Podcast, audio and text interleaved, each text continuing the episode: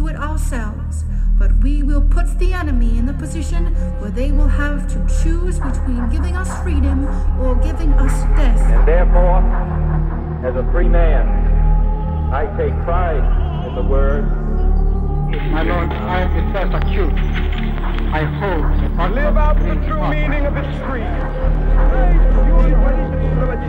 The gap between the richest 10% and the poorest 10% of this country has widened. And the communist world. This nation will rise up.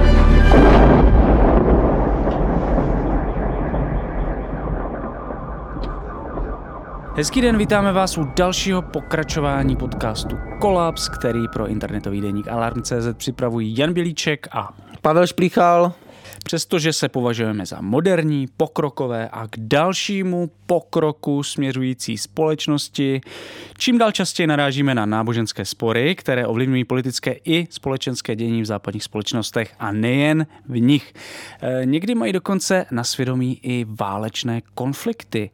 K tomu všemu se dnes dostaneme s naším hostem. Ještě předtím tady ale máme naše tradiční crowdfundingové okénko, protože je naprosto úžasné, kolik z vás pravidelně podporuje Alarm a tím pádem i náš podcast Kolaps. Moc krát za to všem upřímně děkujeme, protože Alarm je z více než 70% financovaný právě z těchto darů, což je prostě super a unikátní a díky moc. Pokud chcete tyhle řady našich přispěvatelů a přispěvatelek rozšířit, všechny potřebné informace najdete na našich stránkách v sekci Podpořte Alarm. A podpořit nás můžete také koupí knih z našeho nakladatelství nebo našeho merče na stránkách e-shop.denikalarm.cz. Najdete tam i zápisníky a záložky kolapsu, Pavle. Hmm, to je teďka novinka. Ty se můžou teďka v září hodit? No já je teďka používám hlavně už. Jo, takže dobrý. Jo, super, super, tam z toho kouká ta planetka, z té záložky je to úplně bezvadný, hnedka člověk ví, kde je, na které Ale stránce. notýsky ještě nepoužíváš. Notýsky já obecně moc To bys nepoužívám, potřeboval, ale... člověče. S tím bys měl začít, podle to mě. víc, no, no, už. Pokud jste na tom jako Pavel Šplíchal, můžete začít s notýskama právě s kolapsem. No, na Prahu čtyřicítky. Takže do toho. Uh, tohle byl náš uh, klasický aktivistický postcast shopping. Hezký slovo. Uh, a teď už zpátky k tématu návratu náboženství do geopolitiky a mezinárodních vztahů. Tahá liberální demokracie nebo spíš západoevropský standard vládnutí v posledních letech za kratší konec. Proč se tolik silných mezinárodních hráčů v posledních letech přiklání ke konzervatismu a jak se toto všechno promítá třeba do toho, co se dnes děje v současném Rusku a také na Ukrajině. Tak nějak bude vypadat dnešní debata s naším skvělým hostem, politologem Petrem Kratochvílem z Ústavu mezinárodních vztahů a taky Metropolitní univerzity. Eh, Hezký den, ahoj Petře, vítej u nás v Kolapsu. Ahoj, ahoj, díky za pozvání. Eh, Já jsem tady na začátku mluvil o konzervatismu, mezinárodních vztazích, geopolitice a tak dále. Ehm, Máš pocit, že v těch současných eh, mezinárodních vztazích jsou tyto fenomény na vzestupu? Pokud ano, tak proč? Hmm. No tak jednoznačně, jednoznačně, že jo, Ehm, to téma, kterému já se hodně věnuju, to je prostě eh, ten vzestup náboženství eh, v globální politice. A to je, myslím, správně teda tím. Eh, Jo, jo, to jsem si hodně. spíš my jsme si správně- jo, tak- vybrali jsme si dobrého hosta na tohle téma. Přišel jsem do vedlejších dveří.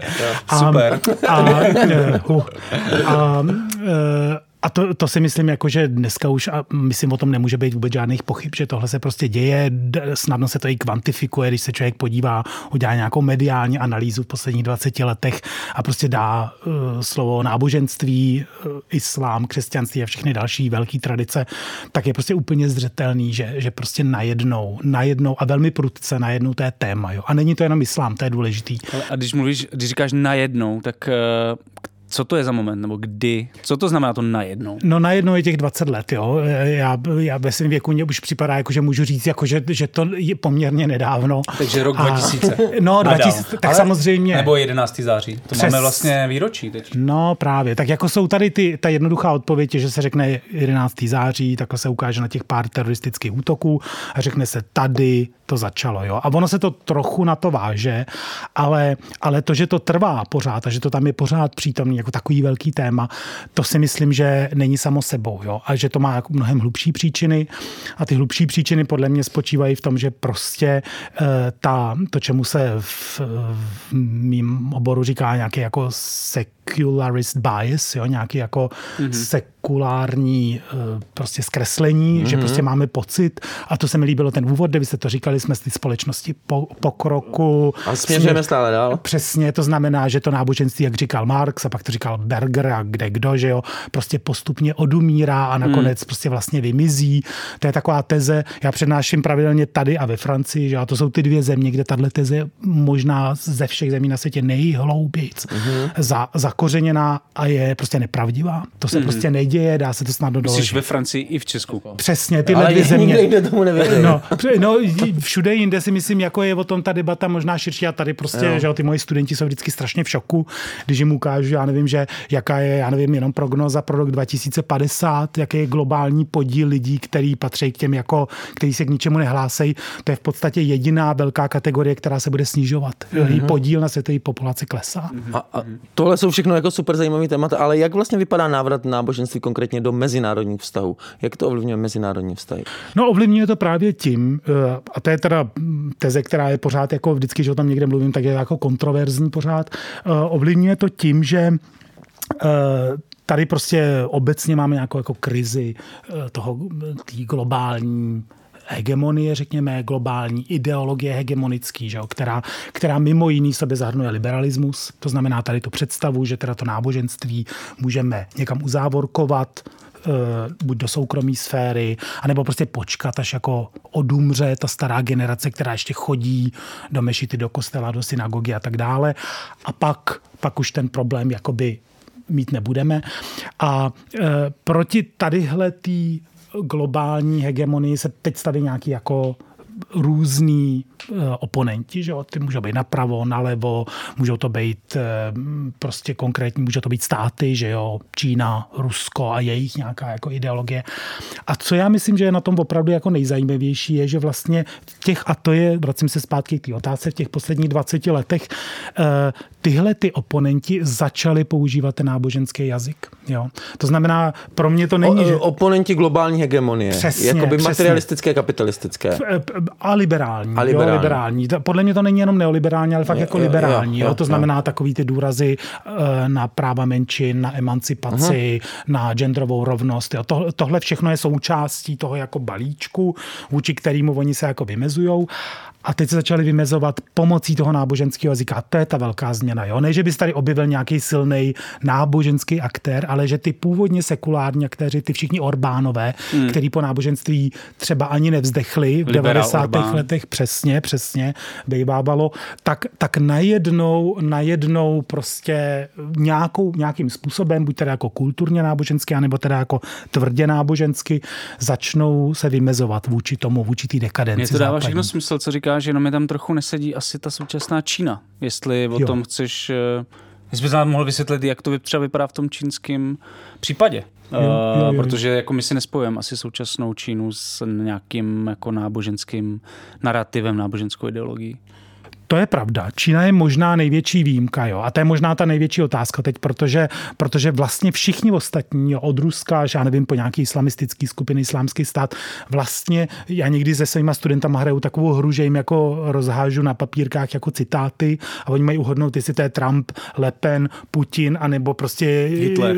No, nebo, ně, nebo nějaký někdo... Stalin. Vždycky musíme skončit ale, eh, ale ten zrovna, ten zrovna by, si, by, by, by se dal poznat, ale, ale anebo někdo prostě nějaký, eh, prostě nějaká fatva, jo, ně, eh, jo, jo, jo, chalifátu a ono to je těžký poznat, protože to je vlastně jakoby zase jeden, jeden balík, jo, prostě trans lidi jsou prostě dekadenci, jo? Nebo, nebo Eurovize, ta Wurst, jo? prostě vždycky to tam jako se točí furt ty samé věci. A ta Čína ne, jo, ta Čína ne, ale, ale eh, to si myslím se dá dobře vysvětlit tím, tě, tou vnitřní situací v Číně, že jo? která se prudce znáboženšťuje, že jo, prostě hmm. od jednoho milionu protestantů před stolety po 100 milionů protestantů hmm. dneska v Číně. Wow. Oni mají vnitřní problém, jakoby s náboženstvím, že jo, a, a s legitimitou komunistické strany a důsledkem je, že oni vlastně se toho trošku bojí, že jo, protože uvnitř v obzvláště či velmi tvrdě šlape po, po náboženství že jo, v Číně, mm-hmm. takže jako zároveň to použít na venek je jako riskantní. Jo, takže, a, takže ale, vzest, ale vzestup nějaké náboženskosti uh, nebo odklon od sekularizace vlastně najdeme i v té Číně. Přesně. To je ve společnosti, byť ne v politice. Naprosto, naprosto. Jako, to, jako, to, to je, ono to je pod povrchem, to není no, vidět. O tom se nemluví, no. a, a ty oficiální cenzy čínský to jako ne, nezachytěj, ale jestli něco, některá společnost prochází největším posunem od sekularismu, oficiálního ateismu k náboženskosti, tak je to právě Čína. Mm-hmm. To, no. no a my jsme mluvili o návratu náboženství do obecně asi do těch mezinárodních vztahů. Jedná se skutečně o náboženství, návrat náboženství nebo návrat konzervatismu? No, tak já teda jednak bych měl no. vůbec problém s tím říct návrat, jo, protože já si myslím, že, že vlastně přesně, že my jsme k tomu byli slepí, jo, my jsme k tomu byli slepí, my jsme jako doufali, nebo, nebo akademici eh, si mysleli, že to jako není relevantní. Ono se teda zase dobře ukázat, že i dneska, když se podíváte na západní výzkum náboženství, tak vždycky budou zkoumat Blízký východ, jo, nebo eh, americká politika vůči Blízkým východu a náboženství, jo, jakoby vůči tomu vlastnímu jsme pořád ještě tak jako, že to vlastně není tak důležitý tady v Evropě nebo tady ve Spojených státech. No. Takže to trošku přetrvává, ale já si myslím, že to tam vždycky bylo. Jo. Akorát prostě jsme eh, to ignorovali, anebo, anebo někdo doufal, že to jako vymizí. Jo. No, ale tak třeba zrovna právě v té Americe třeba Ronald Reagan jako měl takový moralismus nějaký. No, přesně, to... přesně, ale, se, ale opravdu je to jako fascinující. Jo. Ono to jakoby eh, je strašně kontraintuitivní, jak to, jak to, že ten výzkum prostě se tomu nevěnuje. Jo. A prostě, prostě to tak je. Jo. Dobře, možná v domácí politice existují nějaké studie, které zkoumají jako eh, vztah mezi eh, návštěvností kostela a volebníma preferencema třeba, jo. Ale, ale do zahraniční politiky, do mezinárodních vztahů, to je prostě úplně okraj, do nedávna, teda mm-hmm. teď myslím do toho roku 2001, tak to bylo vlastně úplně okrajový téma a i dneska to je vlastně na okraji zájmu. Jo.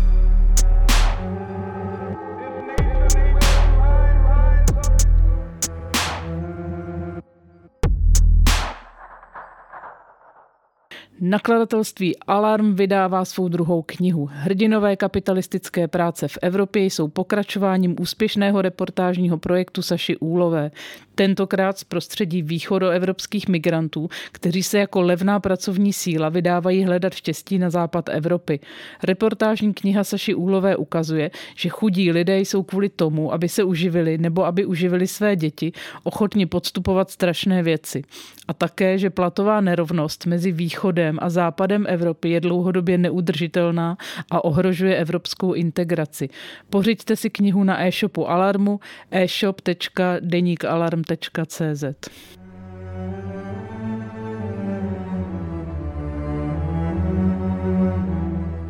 Mně přijde docela zajímavý, eh, ale ještě to spojit s tím, že ty vlastně, když mluvíš o těchto fenoménech, tak mluvíš často o tom, že je to i něco, že to je jakoby znovu vynaleze, nový vynalezení těchto věcí. Jakoby, že samozřejmě tady nějaká kontinuita, ale třeba eh, mluvíme o tom eh, třeba v souvislosti s Putinovým Ruskem, že ten jo, jo, jakoby jo. konzervativismus je nějaká jako cíleně konstruovaná ideologie v Rusku.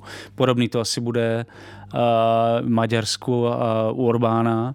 Uh, jak bys to popsal, tyhle jako fenomény? Jo, jo, jo. Co to jako je? No, vlastně? No přesně, přesně, že oni, já jsem teď zrovna v nějakém rozhovoru o tom mluvil jako o tom trdelníku, jo, a to si myslím, že fakt docela, to se mi povedlo, jako ta, ta, ta, tahle metafora, jo, že to je vlastně, tady jsou nějaké jako drobky, že my u Magdalény Dobromily bychom našli nějakou zmínku o trdelníku, ale že já jsem přišel studovat do Prahy, že jo, tak to, to neexistovalo, že jo. A stejně tak oni jakoby vyzobávají nějaký jakoby prvky něčeho tradičního, co teda v té společnosti bylo a teď z toho jako nově vytvářejí a chtějí nás jako přesvědčit, že to, že to takhle bylo vždycky. Jo. Mm. A pro mě tam jsou vlastně tři prvky, které tohle dobře vysvětlují a propojují s tím náboženstvím. A to je, že vlastně se jako snaží říct, že e, za prvý ty, ty konzervativní hodnoty jsou přirozený, Jo? To znamená, e, proti té liberální, komplikované argumentaci řeknou, my nepotřebujeme protiargument, jo? my jenom řekneme, To všichni vidějí, ne? Muž a žena, jo, tradiční mm-hmm. rodina. Proto není třeba uh, Aliance pro rodinu, že? Není třeba uvádět nějaký jako sofistikovaný argumenty, protože my víme selský rozum, jo? Mm-hmm. Což je právě docela dobrý z hlediska té ideologie, že jo? Protože ideologie stojí na tom selském rozumu, mm. že jo? Takže, takže přirozený uh, obrat zpátky do minulosti, jo? To znamená vlastně uh, není třeba proti té liberální představě pokroku, emancipace, stavět nějakou jinou budoucnost. Ne, my řekneme, to cený je, je zpátky, let's take back control, let's make America great again, všechno je otočený zpět. Budoucnost chceme úplně jako vytěsnit, jo, protože klima a hmm, socioekonomické nerovnosti. Čím, čím méně budoucnosti, tím líp. Jo? A to je podle mě ta obrovská atraktivita. A ten třetí prvek je to, že tohle to dohromady je pak jako sakralizovaný, jo? že se řekne, to není jenom normální, ale protože to je normální, tak je to posvátný. Jo? A tam najednou, a k tomu tím to vyvolává ten afektivní vztah těch voličů, protože že jo, pak za to musíme jako bojovat. Jo. Mm-hmm. A kolem tady těch tří prvků mně se zdá, že je jako vystavená tahle ta nová, ten neotradicionalismus, mm. jo, za, který jako vyvolává tu potřebu, že teda musíme bojovat opravdu vší silou proti těm Američanům, který tohle posvátný, přirozený, co jsme vždycky měli, chce, chce zničit. Jako často se teď v posledních letech jako objevuje ten termín nativismus. Jak to hmm. do tohohle vlastně všeho zapadá? Možná bylo fajn nějak si třeba vysvětlit, jo, co jo, to jo. vlastně je. Eh, mluvilo se o tom snad poprvé třeba s Viktorem Orbánem už v roce, já nevím, 2015, 14, jo, jo, jo. z migrační krizi a tak jo. dále. A v americké politice to je možná ještě díl, ještě díl. jako uvnitř, jo, taková, takový to klasický, že teda eh, tam je to samozřejmě obzvlášť komický, že, jo, že prostě původní obyvatelstvo má být preferovaný a tím se samozřejmě nemyslí původní obyvatelstvo, ale, ale bílí kolonizátoři, že jo, americký. A, e, ale já teda to používám trochu jinak, jo, mm-hmm. protože mě na tom, mě se vlastně, e, jako, mě se na tom termínu líbí, e, trošku takový jako sadomasochistický ode mě, ale mě se na tom líbí, že právě on schrnuje tyhle ty tři rysy pěkně, jo, protože on říká, musíme bránit to původní, jo, a to, pův, to znamená, je to otočený zpátky no. do minulosti, je tam nějaká představa ano. přesně přirozený komunity, tehdy ještě věci byly v pořádku, no. že jo. To taky Vondruška Landa. Přesně, přesně. A ochrana. Přesně, přesně. Uh, Taggart a nějaký další uh, politologové o tom mluví jako o Heartlandu, jo? ne v tom mm. geopolitickém smyslu, ale je tady prostě nějaký jako země toho srdce, jo? který tak to, tam to fungovalo ještě dobře, že jo, to všichni známe jako, jako sociálně psychologicky, že, jo? že prostě se obracíme do té minulosti, když my jsme byli mladí, tak ještě svět byl v pořádku. Že jo? A, a na tomhle tom podle mě ten nativismus Orbánův je založený mnohem víc, než na nějaký konkrétní jako maďarskosti nebo něčem takovým. Jo, ale mě na tom zaujalo, sorry, ještě naposledy, mě na tom zaujalo na tom, co jsi říkal, že vlastně to je třeba tak produktivní, tahle ideologie, třeba i proto, že dívat se do budoucna jako není moc fajn, jakože vlastně dřív bylo jednodušší asi jo, jo, vybudovat jo. ten nějaký utopický, jo, jo. Uh, nějakou utopickou představu budoucnosti. Teď jako tam je všechno špatný nebo Přesně. nic moc, prostě není po čem jako toužit. A mě, a mě to vlastně, mě, musím říct, že mě to samotně jako překvapilo, když se to začalo dít, jo, protože já jsem si neuměl představit výzvu vůči té hegemonii jinou, než postavenou na alternativní budoucnosti, jo? že prezentuje tadyhle, oni nám nabízejí tuhle budoucnost a my nabízíme proti tomu jinou, lepší budoucnost. A oni tohle úplně odmítli. Jo? Oni vlastně, jakoby e, jejich teze je jenom, že vezmeme tu minulost a přesadíme ji do dneška. Že jo? A co se bude dít zítra, jo? Jestli, jestli to tady schoří, nebo jo, postavíme teda hranic, eh, plot kolem celého Maďarska, co to jako vyřeší. Jakmile se otočíme do budoucna, tak zjistíme, že to nefunguje. Že jo? Hmm. Ale oni to vlastně vůbec nepotřebují pro to, aby to fungovalo. Jo? A to mě připadá úplně to samé s tím Ruskem, že jo? Ono vlastně mm-hmm. jako nemá žádnou Putin, ta jeho propaganda, já když analyzuju ty jejich jako uh, talk shows, jo, tak oni mm-hmm. vlastně jako nemluvějí o nějaký jako velký vizi toho, jak teda to bude v budoucnu vypadat. Jo. Oni pořád jenom bránějí to tradiční a vlastně to tradiční má fungovat i dneska, ale co je dál, to tam hmm. prostě vůbec není přítomný. No a ta, a ta, jakoby ta globální hegemonie, ta to ještě jako, ta podle tebe to vlastně nabízí, ta, ta jako má tu vizi budoucnosti, nebo už existuje jen vlastně v obrazotvornosti těch svých jakoby nepřátel? No já si, jako ona je samozřejmě teď obrovsky spochybněná, že? No, a to je, no, podle mě, no, no. to je podle mě jako uh, kámen toho úrazu, uh, protože prostě najednou to, co se teda jako... Že kdo by reprezentoval vlastně? No přesně a i, ta, i že taková ta teze, já nevím, od Gramsciho a potom od Move a dalších, který prostě řeknou, že teda je postavená ta, ta hegemonie na nějaký ideologii, která je jako neviditelná, protože je tak přirozená. Protože to je, pře, což ji dělá tou hegemoní. Přesně, ano. přesně. Tak tohle jako už přestává, nefunguje. to nefunguje, no, jo, protože my najednou... Ona v, na ní pořád narážíš právě díky téhle vlastně obrazotvornosti těch jako jejich nepřátel. Přesně a, a najednou, a najednou vlastně oni jako, jako by z té neviditelnosti vytáhnou tyhle ty prvky a najednou my vidíme, jak to jako před našima, mně se zdá před našima očima úplně jako puklo, jo? Že, že, že najednou nějaká, že, ale, ale nevidějí to jenom nějaký jako intelektuální akademici, ale že když se lidi zeptají, věříte, že vaše děti se budou mít líp než vy, tak ne. napříč západníma společnostma většina odpovídá ne, že jo. A vlastně maximum, co řeknou, jenom kdyby se aspoň neměli o moc hůř než dneska. A zase se vracíme přesně k tomu, jenom do té přítomnosti. Ať se hmm. aspoň nemají hůř, jo. ať tady není poušť, jo. Hmm. A, a nic nad to, jo. Takže, takže a proto si myslím, je to tak úspěšné. Jo, takže, jo, takže vlastně ten pád té hege, nebo nějaký ten pád té hegemonie, která vlastně už nic neslibuje, je vlastně stojí na tom, že už tomu vlastně nikdo nevěří, že, že, že směřujeme vpřed no. ve smyslu materiálně a na což se vážou, já nevím, zlepšování jo, jo. práv je, sociálních. Jasně, mě to teda trošku připomíná, jestli jste viděli jste uh, nadaci, jo, ten, ten seriál. Teď prostě, no, to, to, podle, to je podle těch Asimov. No přesně, Asimov. A teď prostě tam je ta říše galaktická, historie. která prostě tisíc let bude zažívat svůj pád, jo. Tak uh, já jako si trochu představuju tuhle tu hegemonii taky tak, ne teda tisíc let, ale ten pád je jako pozvolný, to může trvat dekády, že jo, to jako není, takže já bych úplně neřekl, že tomu nikdo nevěří, ale jako ta legitimita je, tak, je prostě hluboce, hluboce jako narušená, jo. Ta, už vidíme, že se to tak jako naklání a všichni vidí, že se to naklání, jo. Ale nic ale... lepšího nemají, to mě třeba no, při... Já jsem na to jsem chtěl zeptat, co vlastně novýho třeba tyhle projekty podle tebe přináší. Jakože mluvili jsme o tom, že zviditelňují tady tyhle jo, rozpory jo, jo. A úpadek prostě ty hegemonie, ale je něco, co nabízejí jako novýho? Já si právě myslím, že ne. Jo, a proto jsem, proto jsem to je tak jako trošku teda tragický závěr, jo, že, hmm. jako, že tady, tady, kde je ten good guy, teda jakoby, jo, nebo good person, a ten, to tam, tam nikdo není, jo, protože oni teda jako mnohdy i právě, a to říká třeba ta MUF, že jo, že jako někteří ty populisti, levicoví třeba právem a dobře ukazují na nějaký slepý místa tady toho liberálního emancipačního diskurzu, který je selektivní, pokrytecký mnohdy a tak dále. OK, tak jako kritika dobrý, ale, ale jako projekt, jo, pro mě právě je to absolutně nedůvěryhodný, protože ten projekt je postavený, to je, to je jak salafismus, jo, prostě jenom obnovíme, jak to tehdy bylo, úplně jako nekriticky a podle mě to vůbec nemůže fungovat, jo, mm-hmm. takže, takže Přesto jako... je to ale strašně přitažlivý pro spoustu, je. čím dál větší množství je. lidí, jak to, jako... No. A já si myslím, a teď se vracíme zpátky uh, kruhem k tomu náboženství, jo, protože, protože on opravdu opravdu mně se zdá, že tenhle projekt má prostě silnou politickou teologii, já vím, že to je jako komplikovaný pojem, že jo, Schmidt a tak, ale prostě opravdu nabízí politickou teologii, to znamená vlastně nabízí silnou afektivní vazbu. Jo, na, mm. na to. A to si myslím v tomhle teda liberalismus od začátku dokonce selhal, jo, že prostě ten, ten nabízí jako sofistikovaný, racionální konstrukce. No, tak který... to je ten afekt, že ty se cítíš líp. No přesně, přesně, přesně. No, jako jo, jako myslíš i u liberalismu. No, jako. no, no, no. Jako, jo, jo, jo. jako, že ty No, ale- už nejseš jak takový ten středověký blbeček, ale ty jsi ten sofistikovaný městský člověk. že tam bylo jo. potřeba ten příslip. Ty, Ano, jak ano, se ale já já budoucnost. souhlasím, já souhlasím, já souhlasím. Právě, to tam přesně, není už. Přesně, no.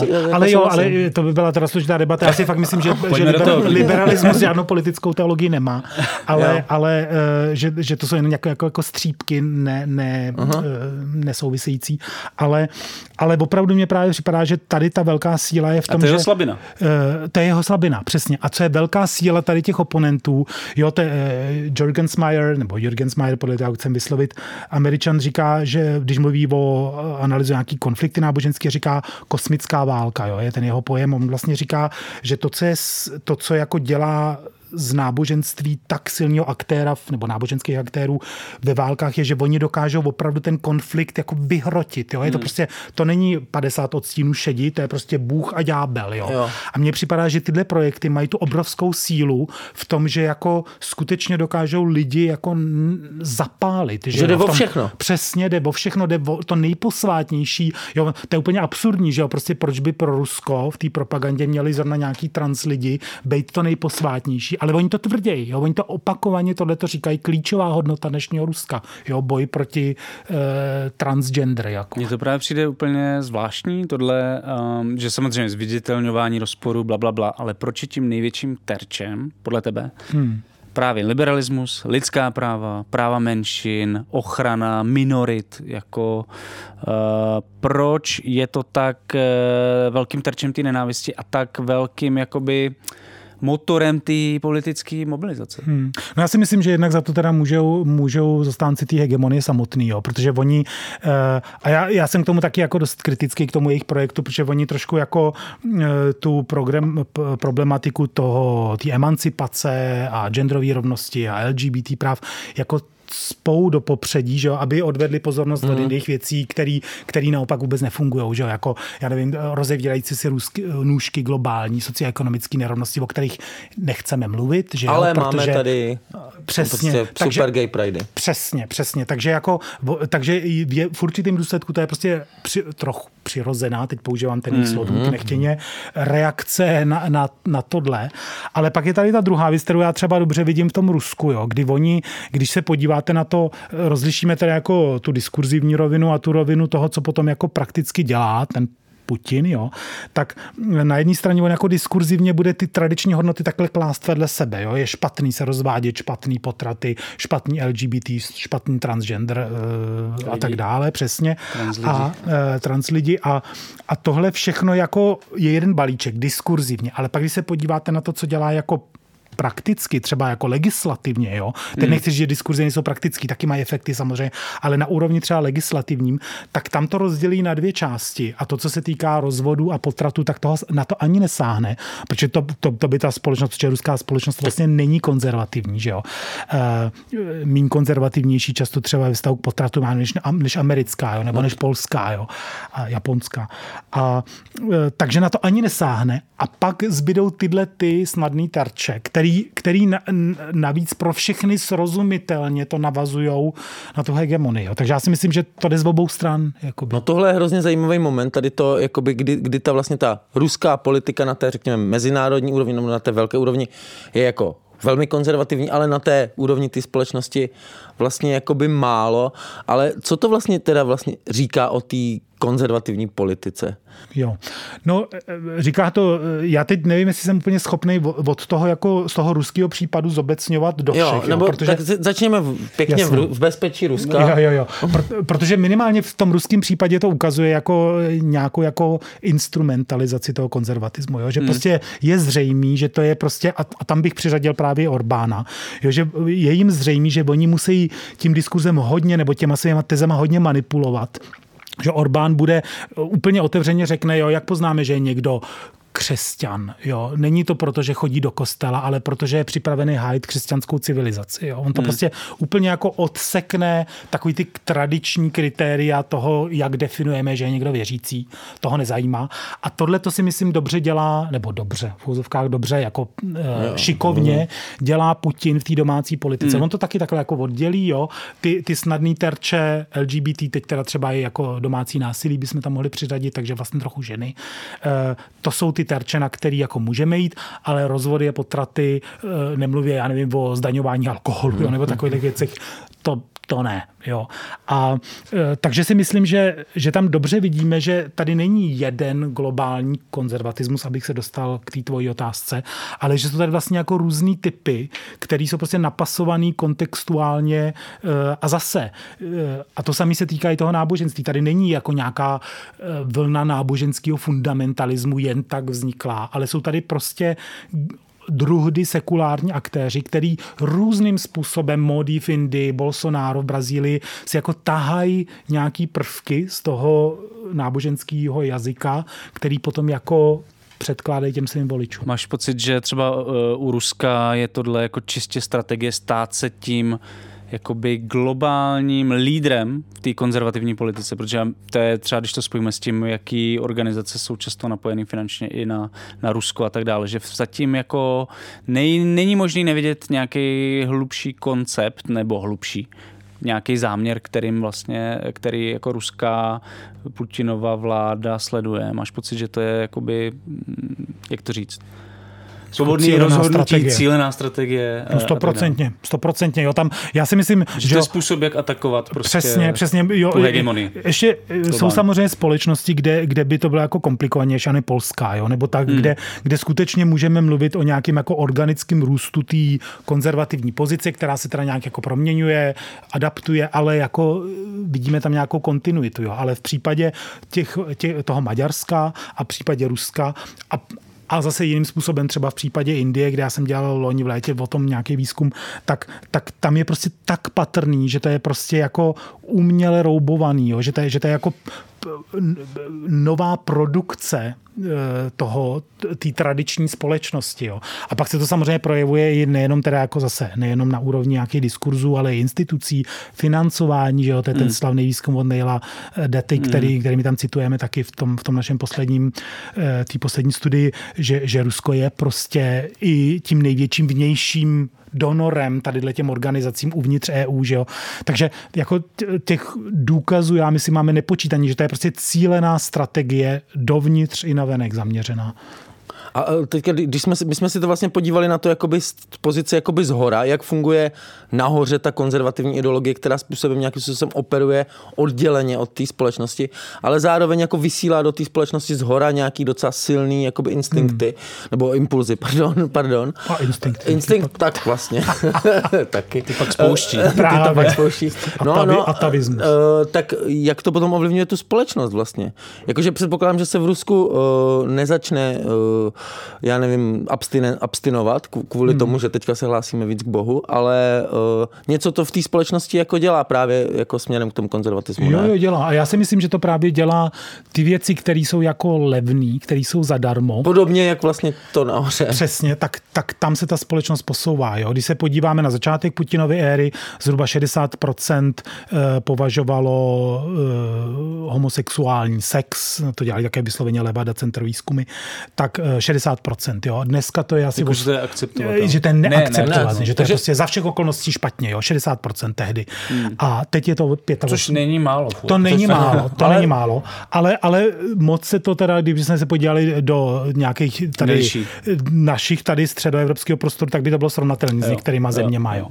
A teď je to 85. Jo. Mhm. To samé, když se podíváme na to, jestli je důležitá uh, role církve, tak zase to to prudce naroste, jakoby, jakoby ta, to belonging mm. jako narůstá. Ale když se potom podíváme na To jsou ty... nějaký proklamace, ale vlastně Právě, všechno. to jsou ty levný, proto říkám, že jsou to ty No, no, levné eh. věci. A když se podíváme na to, co by jako něco skutečně mělo ty aktéry stát, jo, hmm. to znamená, jestli klesají eh, nějak výrazně rozvodovost, nebo jestli, jestli podporují právě omezování, teda prodej alkoholu, nebo, nebo, jestli, nebo jestli vůbec chodí častěji do kostela, jo, eh, když teda tvrději, jo, hmm. tak tam najednou zjistíme, že to nefunguje. Jo. Takže já, já a pro, právě proto to je nějaké jako specifická verze, jako nějaký autoritářský, Gelman říká autoritářská modernizace, jo.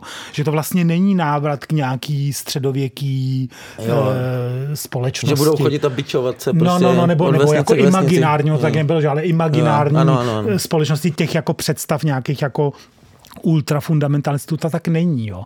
A, a, a, já myslím, že s tím ani nikdo nepočítá, ani v tom Maďarsku, ani jinde. Jo. To je prostě jenom taková, jako, mně, mně se zdá, že to je jakoby jazyková hra, která, která slouží nějakým jako praktickým politickým účelům. Samozřejmě má reální dopady potom na teda ty uh, menšiny nebo ty prostě slabý části té společnosti, že jo. Hmm. Ale, ale ta společnost jako celek, že bychom řekli, eh, ve všech ohledech se jako proměňuje v konzervativní, to prostě navzdory té 20 let trvající propagandě se v Rusku nestalo. No, takže možná a již možná to, to, trochu jako špatně, nebo co to vlastně znamená potom to slovo konzervativní? No. To vlastně to je nějaká škála deklarovaných hodnot potom. No, já, já to teda, proto já teda mluvím o nějakým neotradicionalismu. Jo, Jo, jo, jo. To, to, to, to slovo tady zaznělo nejdřív od vás. aha, ne, ne, ne, ne, pa- já bych, pardon, já bych pardon, Se, já bych se tomu jako bránil. Ne, já si fakt myslím, že oni jako konstruují nějaký nový tradicionalismus, jako uměle vytvořený jako ten trdelník. Jo? Prostě řekneme, tak tohle vlastně bude ta tradiční hodnota, kolem který postavíme celý jako ten eh, diskurzivní klastr toho odporu vůči tomu západu.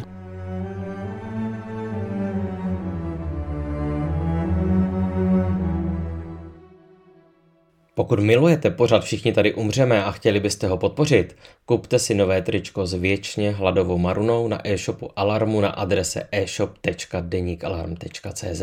Děkujeme.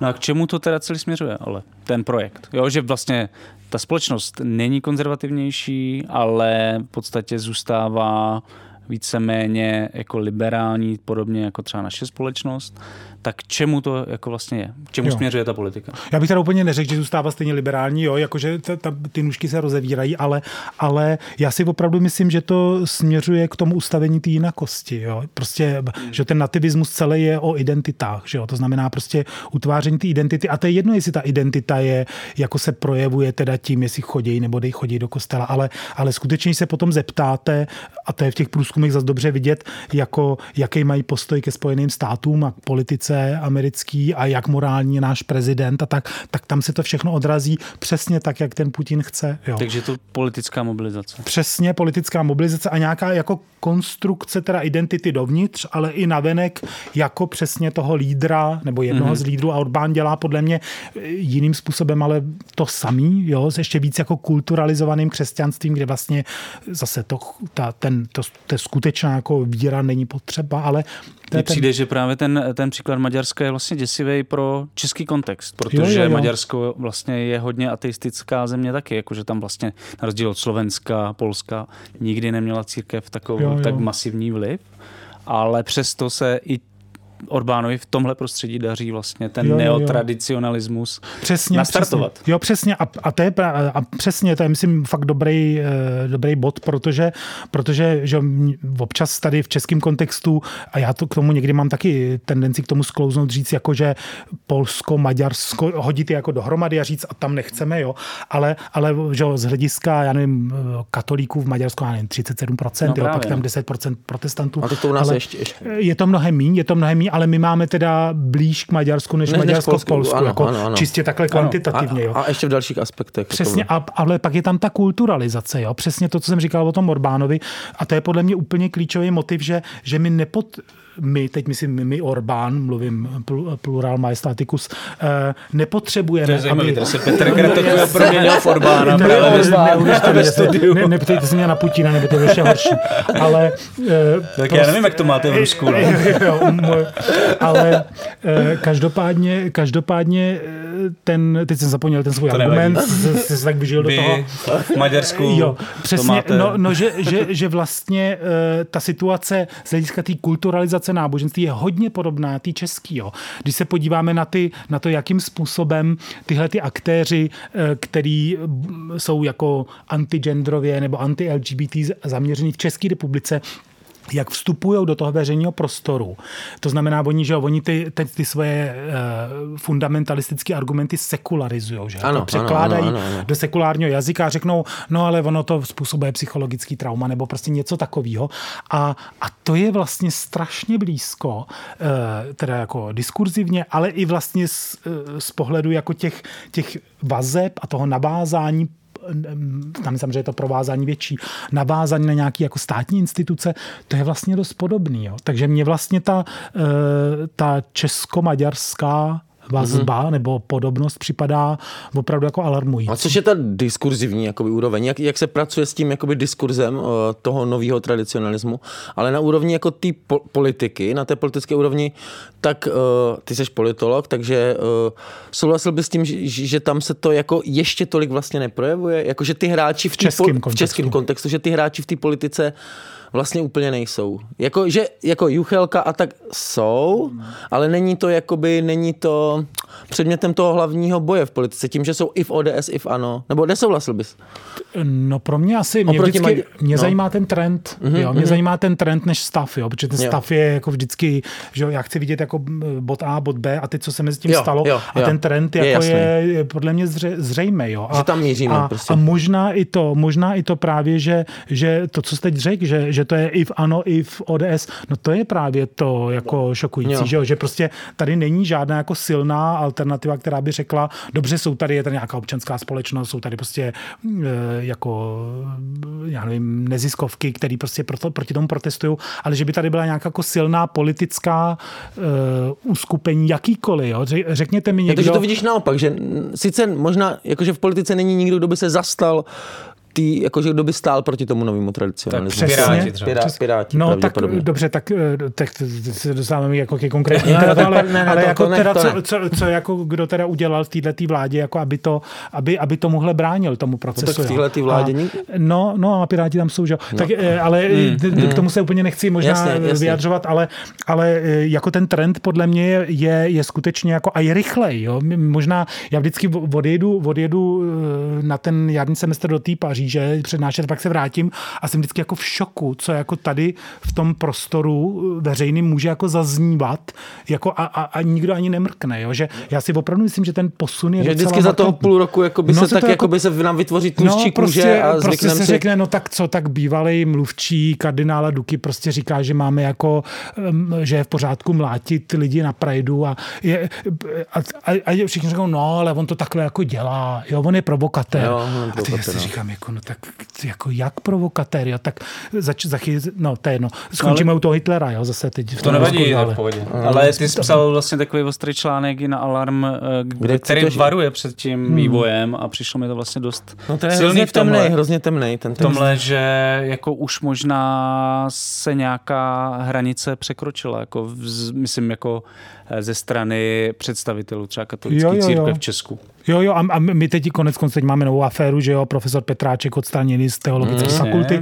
A to je, a to, to není jako nezávislá aféra, že jo, to je aféra, která pořád ještě trvá, že jo, protože Petráček byl jeden z těch, který jako, který přesně a který jako se vyslovovali jinak a, a že zatím je tlak biskupské konference, o tom snad už nikdo nepochybuje, takže, takže je to prostě součást téhož procesu a já e, samozřejmě jako povzbudivý, že tady teď jako e, petice, e, kterou že jo, já jsem mi taky podepsala tak, ale, ale jako musím říct upřímně z hlediska té jako hierarchie tady český katolický a jejího e, dokonce i nesouladu s kurzem papeže Františka, jo, tak to je, to je, myslím, o tom, to už, o to už ani není zajímavý, jo, jak je to zřejmý, protože to snad o tom nikdo Takže tam není vlastně žádná rezistence uvnitř těch struktur, jako není. moc viditelná. No, není. Občas jako potom, že jo, biskup, mainstream. No, přesně, biskup Malý pak napíše nějaký status na Facebook, kde řekne, že s tím úplně jako nesouhlasí, jo.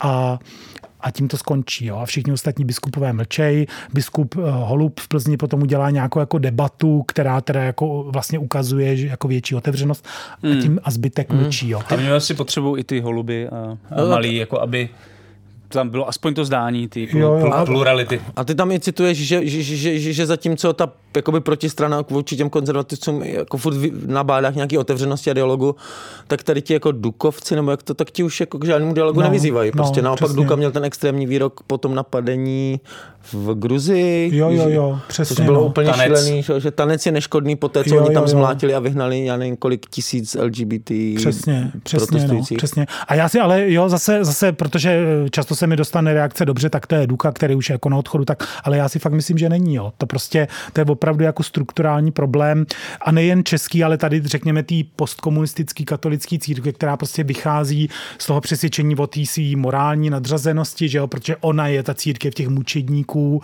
a ona ví, že prostě levice rovná se bolševici, rovná se čirý zlo.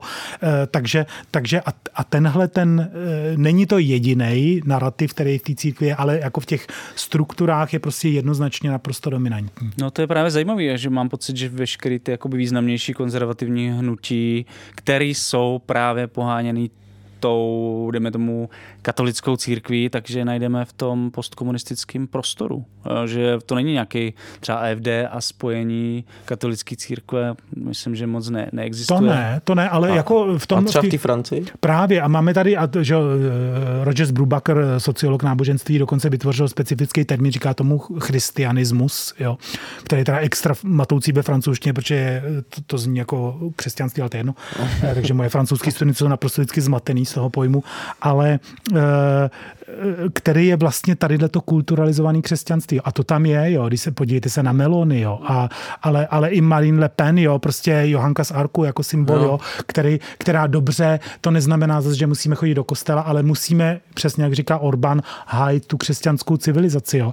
A tenhle ten, tenhle ten uh, diskurs vlastně podle mě opravdu není moc odlišný od toho uh, maďarského. Je odlišný od Jasně, polského, jo, jo, jo. ale od toho maďarského a od toho českého vlastně tolik ne, jo. Takže mně se zdá. A je tam ale přímo i podpora třeba katolické církve pro Marine Le Pen, pro Melony. Já si vlastně myslím, v Itálii asi. Jo. No, já, tak v Itálii je to komplikovaný, protože tam je ten papež, že jo, tak e, a teď ta biskupská konference je jako velká, komplikovaná, ale ale je, ale já si opravdu myslím, že potom, když, že, že to, co je důležité, je, že uh, to není, dobře, katolická církev má specifický problémy daný její historií, tím, jak je ta struktura netransparentní a tak dále, ale ten proces toho, toho návratu náboženství do politiky prostě není, nelze redukovat na katolický problém nebo křesťanský problém. Mm-hmm. To je prostě, mm-hmm. a proto můžeme, že se podívat na toho Módího, jo, který vlastně mm-hmm. dělá úplně to tež, řekne být int a hinduista je to tež, jo, mm-hmm. což samozřejmě všichni víme, že útočí na ty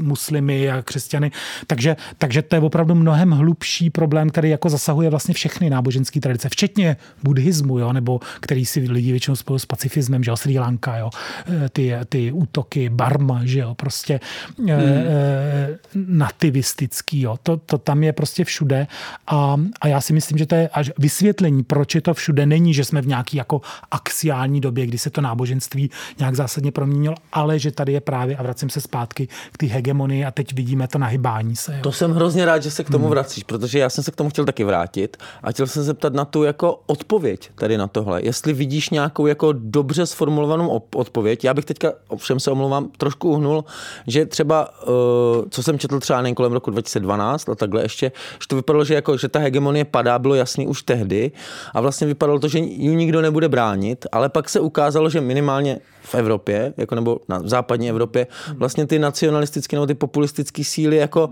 vyvolali protireakci a zase třeba Macron typicky vyhrál jako opozice a u nás je to to samé, jako opozice vůči babišismu, lupenismu, vlastně ta demokracie, jakoby, nebo to, co se zaštiťuje to demokracie jako vítězí, tak se začít, kde ty vidíš jako nějakou jako vlastně odpověď tady na ten hmm. nativismus, řekněme. No, já jako teda smutný nebo intelektuálně asi pro někoho neuspokojivý, ale je nevidím, jo. A dokonce si ani nemyslím, že tady došlo k nějakému Eh, mně potom připadá, že každý, každý těsný vítězství v naší politice, a přesně to se stalo v té Francii, každý těsný vítězství jakoby těch liberálů, eh, my považujeme jako, že teď jsme definitivně... Ne, ne, to já jsem vůbec nemyslel jo, definitivně. Jo, jo, jasně, jasně, to, to, to nebyla kritika tebe, ale jakože mně, mně připadá, že to je ten the new normal, jo, že jo, prostě, no, že to bude takový neustálý, a, ale podle mě ten trend, jako ten, ten, to nahýbání bude pokračovat, jo, další, no, teda... Ona ta druhá strana má ještě furt jakoby mobilizační potenciál v tom, že straší, že straší tou, tou... tou konzervativní jako jo, revolucí, jo. nebo jak to nazvat. A, no a z části jako oprávněně, jo. Jak, jako, je jako, jako, jako jasně, jasně no, že, no. ale jako, že vlastně nepřichází nic dalšího ano, to, to, ta odpověď, jo, jakoby, jestli, jo, tam, jestli jo. tam vidíš že, nějakou odpověď, že, že tohle není odpověď. No, ale že střídání těch cyklů se to vlastně vyčerpává no, a pak no, prostě no. to bohužel asi povede k vítězství těch konzervativních. No, což vidíme v té Francii. A pak právě a toho, čeho já se opravdu jako bojím, jo, že prostě, že eh, aspoň tak já, jak já chápu tu ideologii, tady tu dominantní, tak má ty dvě nohy, že jo, ty dva pilíře, jeden ten jako byl liberální, emancipační a tak dále. A pak ten samozřejmě jako neoliberálně kapitalistický. Jo.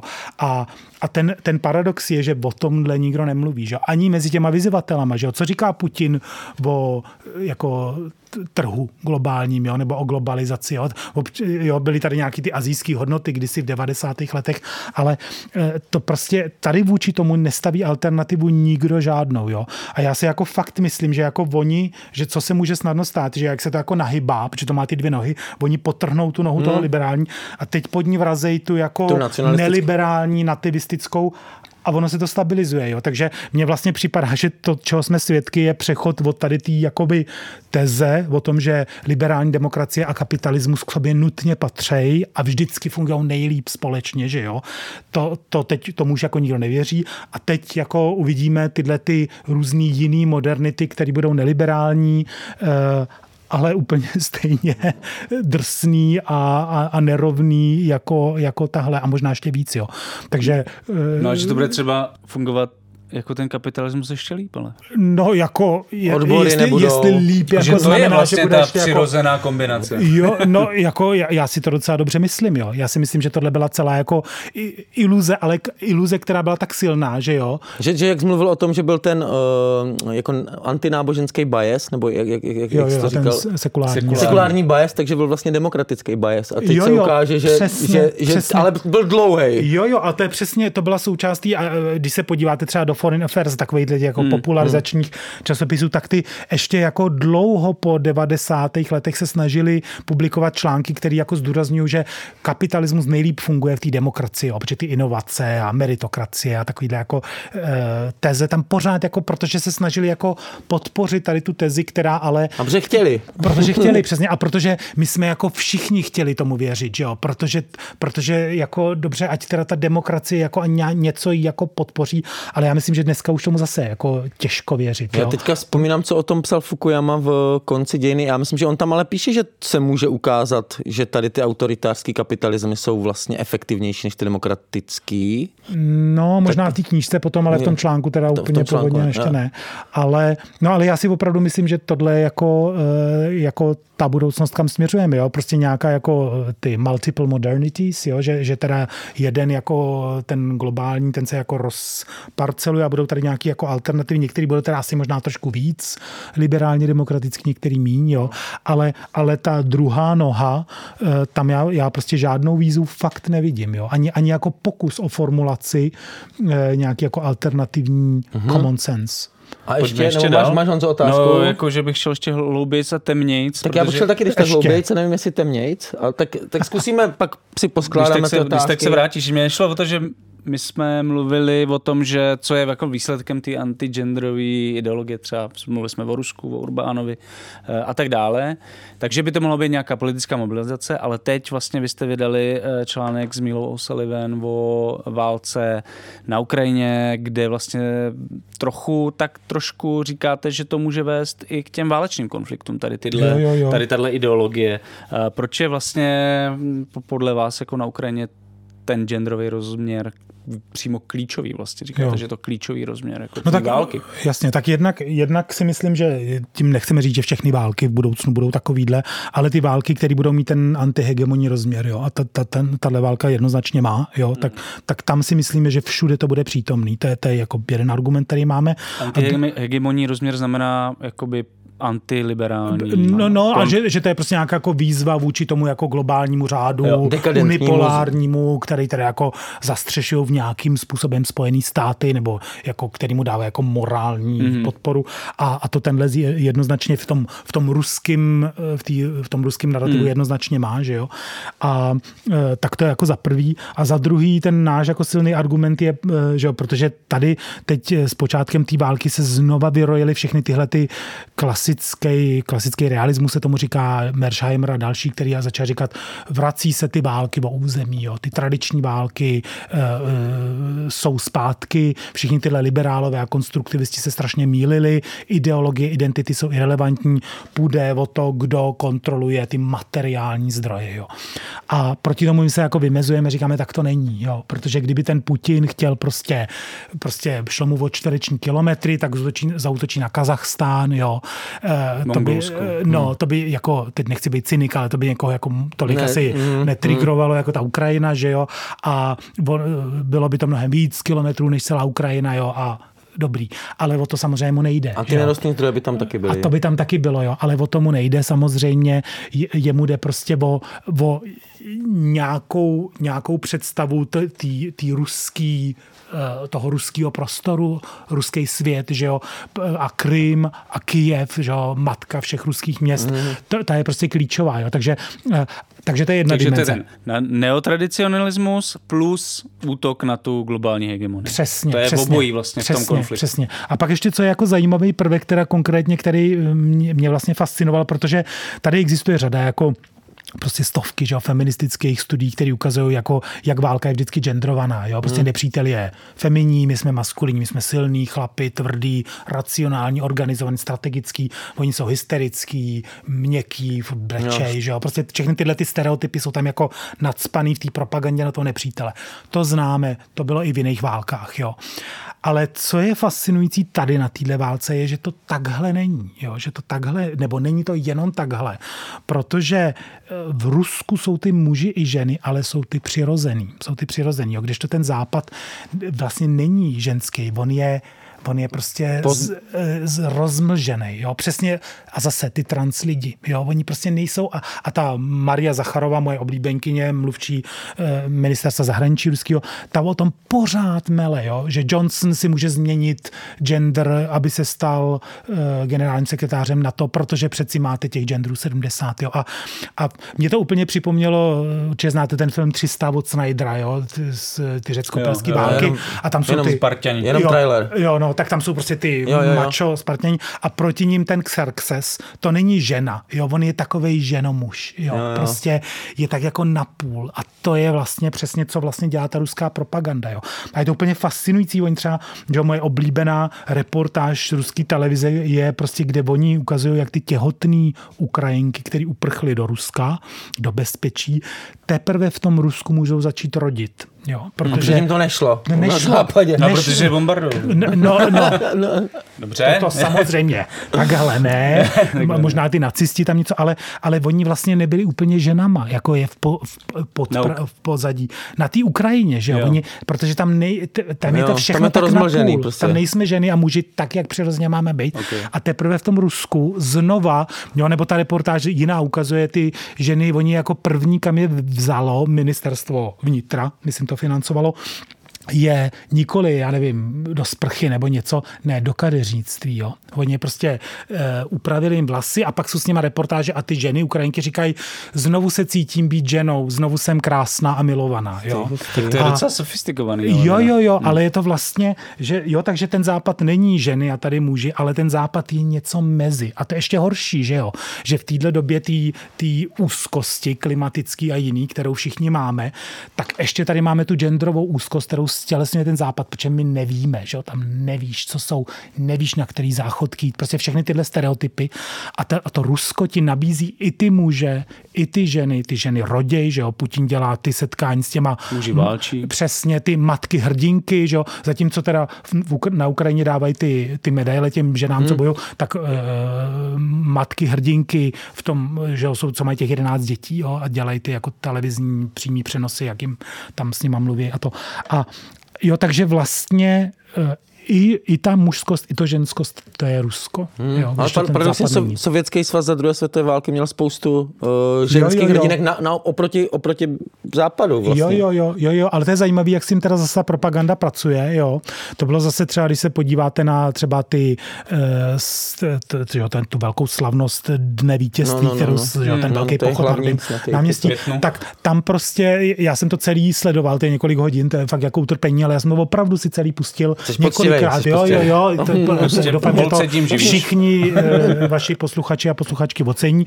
Eh, a oni prostě, ty ženy musí mít ty, i když jsou smíšený ty bataliony, jak se říká, pluky, mm-hmm. tak musí mít ty mašle a třeba ten komentátor ještě řekne, a teď, že tam ženský ten pluk, tak oni řeknou, a teď tady kráčí ženský pluk eh, jmení, nebo mé, podle toho a toho pojmenovaný, a tyhle nebudou bojovat, budou podporovat v administrativě, psychologické psychologická pomoc a učit jazyky. Jo. Jo? Že prostě dokonce tam oni vlastně musí jako mm-hmm. odtáhnout z toho mužského prostoru, protože oni přeci nemůžou bojovat, když jsou ženy. Jo. Hmm. Takže, takže i když tam ta historie je, tak oni prostě jakoby, eh, samozřejmě s ní jako, že jo, každá prostě kolektivní paměť se promění a oni s ní vysloveně manipulují tak, aby z těch jako žen z minulosti tam zbyla jenom ta jako nebojující, jo. pak tam zbyde Kateřina druhá, že jo, to je Putinová oblínka mm.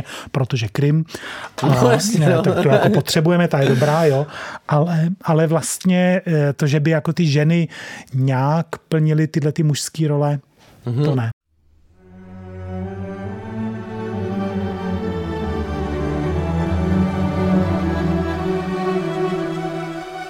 A ještě tady ten velký ideologický souboj, který se teda z pohledu Ruska především odehrává v Ukrajině, tak uh, je tam jako podle tebe, ty jsi mluvil o tom, že zároveň, že ty že ta kontrahegemonie je vlastně jako nějakým způsobem jako lokální, že jo, indická, ruská, čínská, whatever, tak, uh, tak uh, podle tebe jako je, bude to jakoby velký ideologický souboj srovnatelný s, právě s érou studené války, kdy vlastně byly dvě ty ideologie na světě, nebo to vlastně bere jakoby jinou podobu, tady, tady ta hmm. jakoby období ty jako uh, já nevím, jak to nazvat, post, nebo nový tradicionalismus versus globální jo, liberální jo, jo. hegemonie.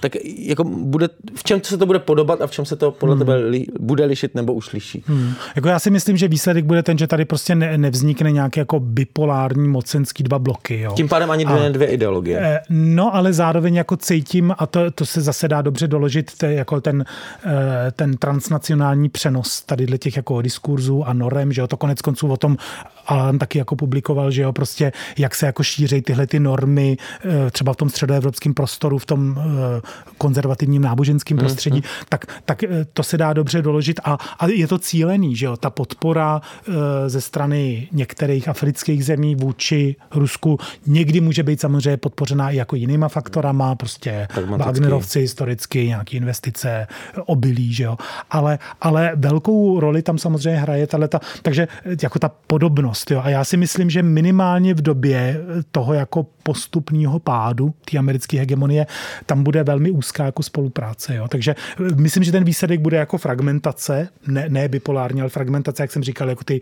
mm, eh, více násobné, více, četný modernity s různýma rysama v různých regionech, ale zároveň jako eh, velmi výrazně, myslím, je patrný, že tyhle ty základní teze jako cestujou jo, mezi Ruskem, subsárskou Afrikou, Indií, jo, že eh, Maďarskem, že, že to prostě jako koluje. Mm-hmm. Se vlastně vytváří i, jak jsem pochopil, tak třeba vlivem sankcí je to, že se vytváří jako nový ekonomický vztahy, třeba Rusko-Indie, Rusko-Čína, jo, jo, jo, jo. Rusko, prostě eh, země třetího světa, že se to vlastně polarizuje, přetrhávají ty nějaké vazby, které tady dlouhodobě byly a to bude mít taky jako asi zajímavý implikace.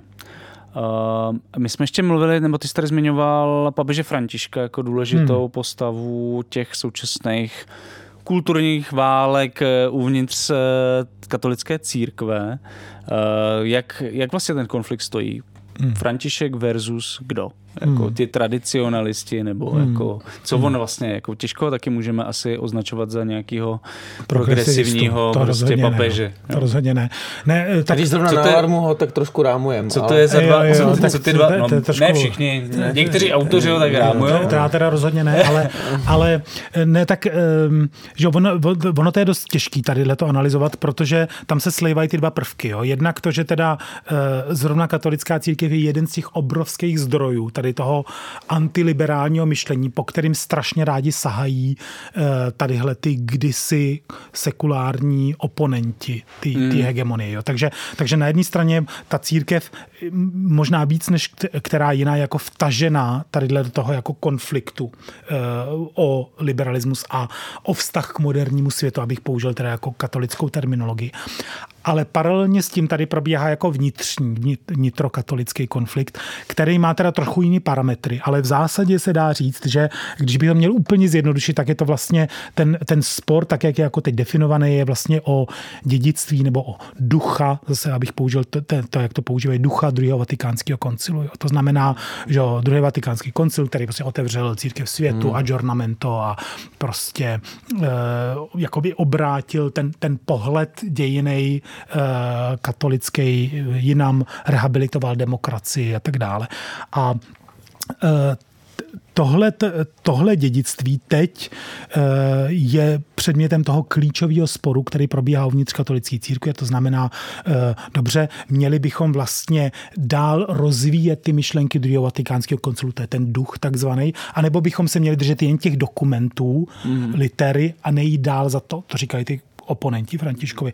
A takhle vlastně jako rámovaný, když se o tom mluví v katolické církvi, tak pomocí těch kódů, jo, protože ty jsou jako přijatelný. Duch uh, Vatikán, druhého vatikánského církve, všichni vědějí, co ti myslíte. Jo? Když řeknete, jsem, jsem pro nebo proti, tak už jste se jako. No, takže buď litera zařadili. nebo duch. No, no, no, no, ta litera možná doslova také ne, ale ten duch, jo, nebo, jo. anebo teda držet se toho přesně. Ano. Eh, že jo, Benedikt 16. ten přesně říkal, že a tady končíme. Přesně, jako Jo. No a, a teď do toho teda vstupuje ten František s tím, s tím obrovským paradigmatickým posunem, který teda už nějakou dobu probíhá, to je ten posun na jich. Že jo. Hmm. Centrum globálního katolicismu, že jo. Kongo prostě, který bude mít prostě 100 milionů katolíků, jo, bude patřit za, za 50 let mezi pět největších katolických zemí, že a takových zemí v Africe je prostě řada.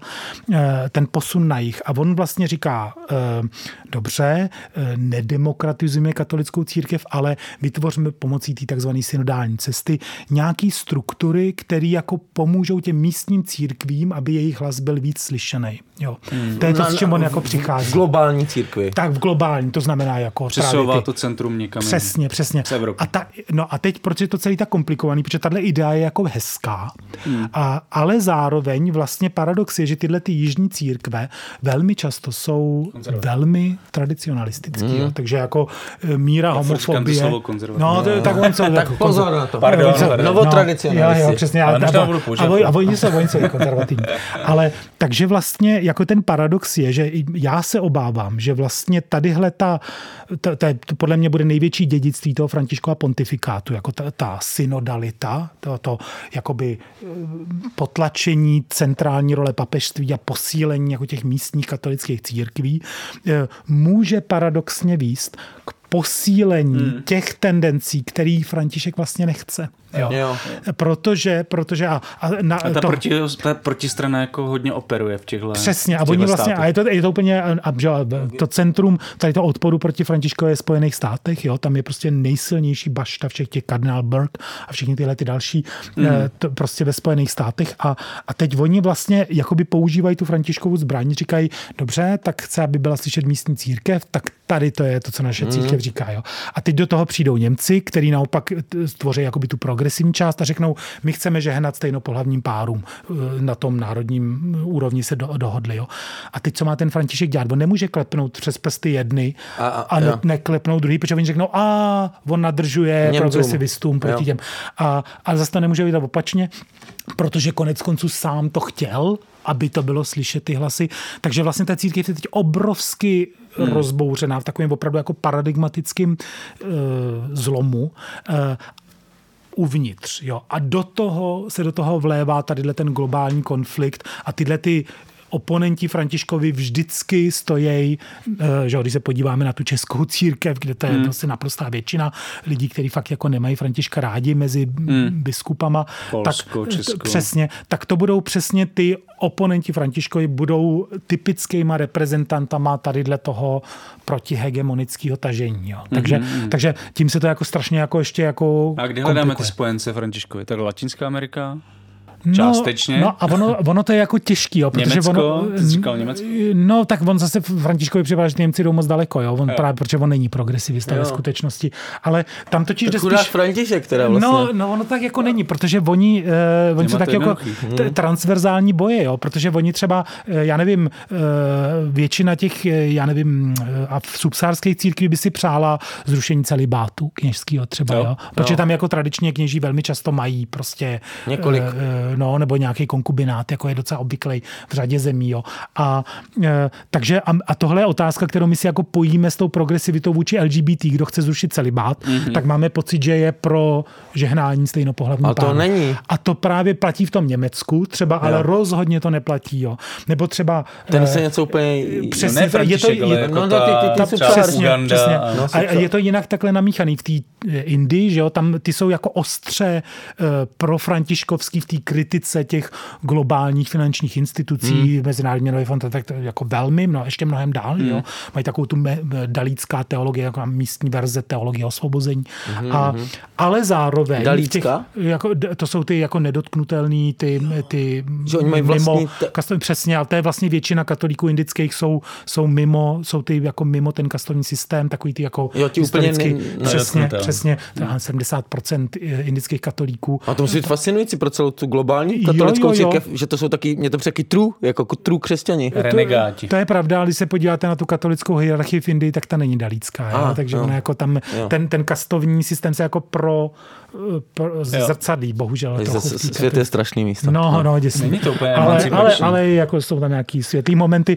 No ale co chci říct, že oni jsou jako na straně Františka třeba v tomhle, ale jako v těch sociálně m, otázkách jako morálních eti, eh, křesťanské etiky jsou extrémně konzervativní. Jo? Takže tím chci říct, že to není takhle, že můžeme říct jeden tábor, druhý tábor, ale strašně se to jako kříží, jo? Že, že tyhle podporují Františka v tomhle, tyhle v tomhle a vzniká prostě uh, opravdu jako velmi komplikovaný, takový jako hodně fragmentovaný vnitřní kolot. Já mám ještě jednu otázku. Na... Mě vlastně překvapilo, že to centrum proti Františkovský je ve Spojených státech. Hmm. My máme často jakoby to nástup Trumpa a nějakého jako amerického neotradicionalismu nebo konzervatismu Hezky. spojený, eh, spojený s evangelikálama jo, jo, americkýma. Jo, jo, jo. Mě by zajímalo, jakou roli vlastně v tom hrajou ty katolíci americký. No. Protože by přijde, že to jsou vlastně taky víceméně logický spojenci. Jo, jo, jo. Donalda Trumpa. Jaký a taky kolik jich je zhruba?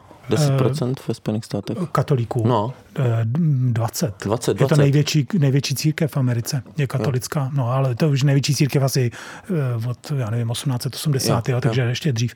Takže jako katolíci jsou největší církev, byť samozřejmě většina je protestantů, to je jasný, ale, ale a neklesá ten podíl díky teda migraci z Latinské Ameriky, která do nedávna byla většinově katolická, že jo. Teď už to neplatí, protože Latinská Amerika se taky protestantizuje hodně, ale jo, to se dá zase dobře ukázat, že eh, katolická církev eh, třeba voličsky je naprosto napůl rozdělená. Jo. Dokonce i třeba hmm. teď v těch posledních volbách eh, prostě by člověk čekal, že Biden ne je katolík, takže katolíci budou volit jako katolíka hmm. vůbec. Přesně půl na půl. Jo. Vždycky to je 49, 51, 47, 53. Jo. Prostě ve všech volbách snad až jako, já myslím, že až ke Kennedymu bychom takhle mohli skoro hmm. dojít, kde prostě to bylo všechno půl na půl. Ale co se týká ty katolické hierarchie, tak tam je to úplně zřejmé, že jako ta spolupráce v těchto těch politických tématech s těma evangelikálami je velmi intenzivní. Jo. A, a to teda se netýká jenom Spojených států, to přesně to něco hodně podobného je vidět v Brazílii, jo. Mm-hmm. je to vidět v řadě zemí, protože teď, když byl naposledy František v Kongu a pak do toho Sudánu z Jižního s ním měl, eh, eh, měli anglikáni a tak, protože velmi často tam jako ta opozice konzervativní, a teď jsem řekl konzervativní sám, mm. takže, takže to slovo je vlastně dneska, úplně, úplně v po, už je to úplně v pořádku, může, může se to říkat. Tak jo, já a, a, a, dobrý. Už tady cítím a, dobře. ale že, že vlastně to jde jako napříč. Jo? Že, a to si myslím, že, že je vlastně jako jeden z eh, velmi viditelných prvků, který konec konců vidíme i v tom českém prostředí, že velmi často jakoby ty přirozený jakoby spojenecké vazby vznikají napříč těma denominacemi, jo? Že, že prostě jsou ty konzervativní s konzervativcema a ty progresivní s progresivcema, bez ohledu na to, jestli jsou to teda protestanti nebo katolíci, mm. nebo, nebo i pravoslavní, byť tam je to specifický. Mm-hmm. No. A progresivní pravoslavní, to taky existuje. Tak některé církve jsou víc, já nevím, finský, pravoslavný, jo, a, a tak, ale, ale jako je to samozřejmě menšina. No. Musíme to teda nějak jako zavřít. Důstojně. Uh, ty, ty jsi Pavel už to tady zmiňoval, ale mě by to zajímalo vlastně ještě Uh, Jednou. No ne, v závislosti na tom, co ty, že, ty, že ty zvaroval vlastně před no. tou radikalizací je to strašně katolické církve, že už možná překročila nějaké hranice Přesto by mě zajímalo, jak je možný třeba tu radikalizaci podle tebe jakoby zastavit. Jo? Ty, hmm. myslím, ty eh, katolické církve konkrétně, jestli hmm. je, existuje nějaký efektivní způsob, co proti tomu vlastně dělat. Hmm. Tak já, já si opravdu myslím, že tady v tom eh, pohledu to, co, to, co říká ten František, to znamená, jako, že ta synodalita není jenom na úrovni jako globální, ale že tady byly nějaké jako e, národní diskuze na ty témata, pak jako regionální synodalita, ten probíhal v Praze s okolností evropské. A, a myslím si, že tohle opravdu, aspoň co slyším od svých katolických přátel, tak opravdu jako e, dává určitou naději, že ten hlas jakoby z dola mm. e, může být jako slyšený. Jo? Protože opravdu v tom českém kontextu já myslím, že je dobře vidět, že e, ty elity nebo ta hierarchie je prostě opravdu jinde, než velká část, neříkám, že většina, ale velká část těch lajků takzvaných katolických. Jo. Takže, a Máš teď, na to nějaký data? Uh, no, moc ne, moc ne, ale, ale třeba... To možná třeba, návrh na nějaký průzkum. Jo, jo, jo, průzkum. nějaký peníze. uh, no, Mě by to zajímalo. tak, no, každopádně se to třeba dá dobře ukázat teď na té reakci na toho Petráčka, na to, mm-hmm. na to, mhm. na to vyhození. Ta, ta, ta reakce a to, jako kolik podpisů ta, ta petice potom velmi rychle získala a to, jak to jako kolovalo uh, mezi, mezi nejenom, nejenom po Praze, tak to si myslím, že jako je docela doklad toho, že se, že se tam přeci jenom jako něco mění jo, a že, že tady existuje nějaký segment, ne, fakt bych si nedovedl říct, že to je většina, ale nějaký segment, který prostě cítí, že to, ne, že, že to není v pořádku a že proti tomu je třeba se jako postavit i jako lajci. Jo. No a ale jak jsme se právě bavili úplně na začátku a pak se nám to několikrát vracelo to téma, což bylo to boření se hegemonie, která nebyla vlastně dobrá, jako, tak jako jestli tady ty lidi, kteří jsou třeba proti, vlastně mají, víš, jako čeho se jako chytit. Jakože ty můžeš být proti něčemu, ale musí se to, nevím, nějak jmenovat. Nebo jo, jo. rozumíš mi? A tady v tom ale já jsem docela optimista, jo, protože jak jsem, že my tady vlastně většinu doby jsme se bavili jakoby o těch negativních aspektech toho návratu hmm. náboženství, jo, prostě polarizace, fanatismus, fundamentalismus,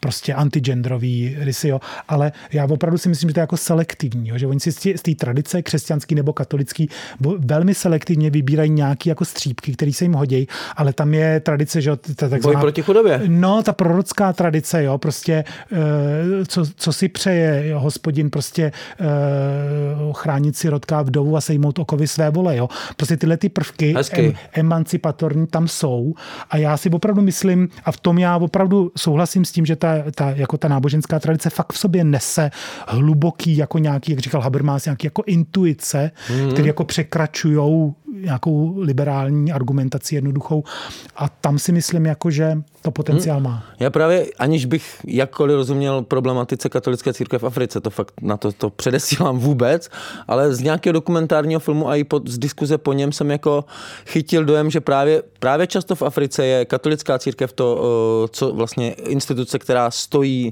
na boji proti nespravedlnostem, proti jakoby, nevím, korporacím, které tam často jo. brutálně porušují lidský práva a ty skorumpovaný režimy, který tam drží, že tam je naopak, já jsem měl pocit, že v Africe často je ta, že ty tady jako říkal, že je velmi konzervativní, jo, jo, jo. ale že často má i tady tyhle jako rozměry toho jako... To má, to má. Byť, já myslím, že to je opravdu komplikované, že ta církev africká často vlastně plní roli států na ohledech, jo, jo. jo. Takže ona se jako zastává těch chudých, jo, protože, protože většinu, já nevím, zdravotnictví a sociální služby a vzdělávání provozuje ona, ale jako eh, myslím si, že ten africký model je jako dlouhodobě neudržitelný, jo. Ale, takže já nejsem úplně toho zastáncem, ale souhlasím s tím, že a na tom se to dobře ukazuje, že, že jako e, prostředí jako těch náboženských aktérů skutečně může vzejít nějaká jako velmi dobře promyšlená kritika eh, tady těch nerovností, ať už socioekonomických, nebo, nebo i prostě diskriminace, jo? Že, že tam ten potenciál je.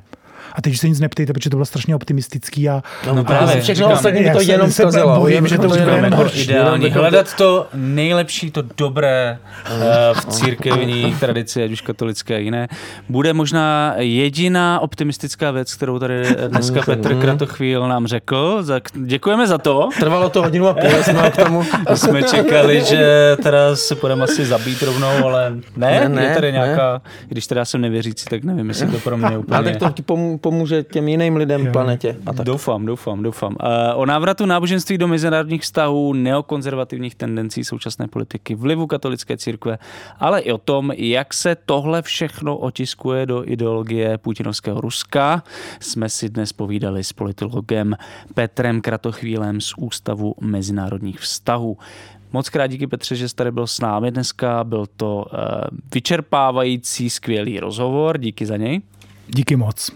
A to už je z dnešního kolapsu skoro všechno? Já připomenu, že pokud můžete, tak podpořte Alarm, protože tím podporujete i náš podcast Kolaps a podpořit nás můžete buď příspěvkem skrze portál Darujme, anebo zakoupením našich knih, merče, zápisníků a záložek Kolapsu a všem všeho možného z našeho e-shopu. Jo, jo, už jsou tady opět zápisníky a záložky uh, na začátku zmiňované.